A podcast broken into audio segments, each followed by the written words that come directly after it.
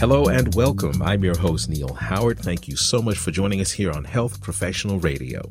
In this segment, we're going to be speaking with returning guest Spiro Rombotis. He's joining us here as president and CEO of Cyclacel Pharmaceuticals, a veteran of the industry and a develop- developer of novel therapies that target various phases of cell cycle control for the treatment of cancer. He's joining us here to basically talk about cell cycle inhibitor study in solid and uh, blood cancers with their uh, lead compound, Fadra. Thanks for returning, Spiro. How have you been? Been very well. Thank you for having me. Well, it's been uh, quite a while since you were with us before, but as a contributor, give our listeners a bit of insight into uh, who Spiro Rombotis is. Well, I've been in the uh, oncology drug development side of the drug industry for 37 years. This is an extremely difficult field, but one fraught with excitement if we can serve patients in need who are looking for options. Cyclacel is a company in the forefront, as you said, of the area of cell cycle biology with two drugs in the clinic. And I'm happy to give you an update on what happened in the last two years with our lead compound and the most recent entrance to the clinic, the number two compound as well. Well, it's my understanding that quite a bit has happened in those two years. Give us an update on Fadra and um, any other developments that uh, you feel are pertinent to our conversation. Well, we've been going through this incredible difficult period of the pandemic, but uh, despite the headwinds that are associated with enrolling patients in clinical trials, we found that uh, that was not an issue for Cyclacel thanks to the appeal of our compounds for physicians and their patients. So we enrolled in the last two years close to 80 patients with the lead drug and half a dozen with the number two, which started very recently, and are now uh, poised in the end of October to report that first clinical data uh, in a major cancer meeting that will take place uh, in Europe. Uh, more importantly, the drug has shown activity against cancer cells, although we don't expect to show this early in phase one studies, the primary goal of which is safety. It's always gratifying and very encouraging to see early indications of tumor shrinkage and response. Tell us a bit about the study designs, if you would. Now, this is a phase one, two study. We're all trying to not only compress development times, but also justify to society that pharmaceuticals should be priced according to value, not price. What I mean by that is that we have to demonstrate uh, activity and clinical relevance of the drug relatively early in development, not only in phase three, but we might submit them for approval. This means that we are charged with the opportunity of developing a drug in a phase one slash two study, which means to take two studies that would normally have one and two year periods each compressed into one. This also eliminates the six month period in between the two studies. And we got the FDA to agree to that design as they gave us the permission to go forward and have now reached the midway point, having finished the first pro- program, which is phase one, and we'll report the data of that at the end of October. The other major important part of this study is the part two, which is about to start. In phase two, we'll test seven different types of cancer by anatomy, ranging from women's cancers and colon cancer all the way to lymphoma in the same protocol, which means that if we're successful, we can approach the FDA and consider the possibility, if sufficient activity has been observed, of an early approval using the accelerated approval pathway of the FDA. Well, tell us about Fadra so that we can get a little understanding as to why this uh, this reevaluation is taking place. Well, first of all, Fadra is a novel inhibitor of two enzymes that have a Nobel Prize behind them. This is in 2001 when the Nobel Prize for Medicine was awarded for the discovery of CDKs, cyclin-dependent kinases, and uh, enzymes uh, that are belonging to a family of multiple potential drug targets, and the proteins that interact with these enzymes called cyclins. Cyclacel is on the forefront of developing drugs that actually harness this mechanism to make cancer cells resensitized. What do we mean by that is that these cancer cells are smart, and as we give them available therapies, after a certain amount of time, they lose activity, they lose sensitivity to the treatment. And we have relapse, patient eventually succumbs to disease, so we lose the benefit, society loses the investment we made in the original therapies given to such patients. The goal of Cyclacel and other companies in this space is to lower the hurdle, make the cancer cell have become difficult to treat or resistant, again sensitive to additional therapies. This not only preserves the options for patients, hopefully prolong their survival, but also can create a better dividend for society from the investment it makes in discovering new drugs. So essentially, we're a leader in this field with a uh, number of companies chasing us, uh, pursuing either CDK2 or CDK9 the two most interesting enzymes in this family at this point in time.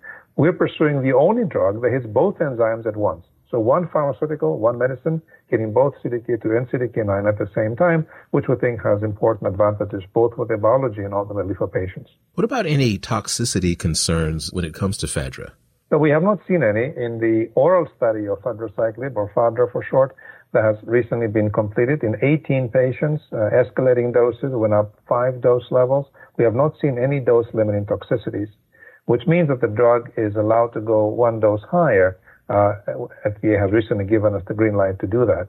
This is quite remarkable given the history of this class, which is a lot of toxicity, teaching us the possibility that much of that earlier toxicity seen in other molecules may be due to off-target effects, i.e. not hitting CDK2 and CDK9, but hitting other things that we're not sure that these compounds were interacting with in addition to either CDK2 or CDK9.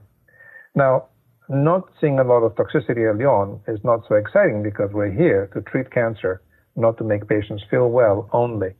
So it's exciting when we have seen within the envelope of these 18 patients sufficient anti-cancer activity, not only in terms of early tumor shrinkage when the tumor doesn't grow anymore and perhaps shrinks a bit, but actually seeing partial response, where the threshold is 30% improvement on the tumor size from the baseline of treatment. This was seen in both endometrial cancer as well as in lymphomas. So patients with both major solid tumors that fail current therapy and patients with lymphoma have shown response to fadraciclib as a single agent. Meaning this drug has not only a wide therapeutic window given its lack of toxicity, but also has dramatically interesting prospects in major tumor types straddling both the solid tumor and the liquid tumor divide. Is your compound the only oral compound that is being considered at this time? No, there are two other companies, one very large multinational pharma and a smaller company like Cyclacel, mm-hmm. also pursuing oral compounds. The first one, though, is only CDK2, and the second one is only CDK9. They're the only CDK2 and 9 in one molecule. The reason we think this is very important is because evidence has now been published by multiple investigators in the literature showing that CDK2 is an escape mechanism if we inhibit CDK9. Think of it like squeezing the balloon and the cancer pops somewhere else. Mm. So inhibiting both is critical if we're to induce these cancer cells to commit suicide, much like happens with normal human beings who don't have cancer when the body has all proliferation and not let it get out of control, as is the case in cancer patients. You briefly spoke about being able to go up another level as far as dosing is concerned. Expand on the dosing aspect and the significance. Well, for the last 50 years, when we gave chemotherapy to patients, essentially poisoning cancer cells we were hoping, praying even, that we would not harm normal cells and cause toxicity. This proved to be a futile undertaking. Inevitably, as we go up in pursuit of more efficacy, we see a lot more toxicity, and then at some point, patients vote with their feet and tell the doctor, Doc, whatever happens to me, I don't want chemotherapy. We're exactly at this point now in the beginning of the 21st century. So over the last decade, uh, certainly the last 20 years, but probably more the last decade, the tools of the whole genome mapping project at the millennium have not been put to good work. And many molecules are being developed, like FADRA, on a precision medicine basis, which means that we only hope to give this drug for specific problems, not necessarily at the maximum tolerated dose. In fact, the FDA recently put guidance or advice to companies asking not only to tell them at what dose is the drug no longer tolerated, which is part of the legislative apparatus for getting a drug into the next stage of trials, but they also want to know the minimally effective dose where the drug is showing anti-cancer activity. So that's why it's important, according to the legislation, to test higher dose levels when we already know with FADRA that we can induce tumor shrinkage and response at lower dose levels. That's very exciting because we don't have to give the drug at the highest possible level. We may be able to be successful with much lower levels, which also saves money and ultimately resources for society to give to other patients who have unmet medical needs, only, not only those that we're testing in our clinical trials. Spiro, give us a website where listeners can find much more information. Well, www.cyclacel.com is the best place to look. We're also on social media, uh, Twitter, Facebook, and so on, as well as LinkedIn. So people that want to learn more about our work with uh, both FADRA and our number two drug, CYC140, a polo-like kinase inhibitor, can look at either of these sources. Spiro, I appreciate you coming back and lending us some more of your time. Looking forward to our next conversation as approvals are granted. Thank you very much, Neil. We have lots of interesting work ahead, but uh, we're starting to see benefits. So we're very excited about what the future may bring for Cyclosamines project. Thank you very much.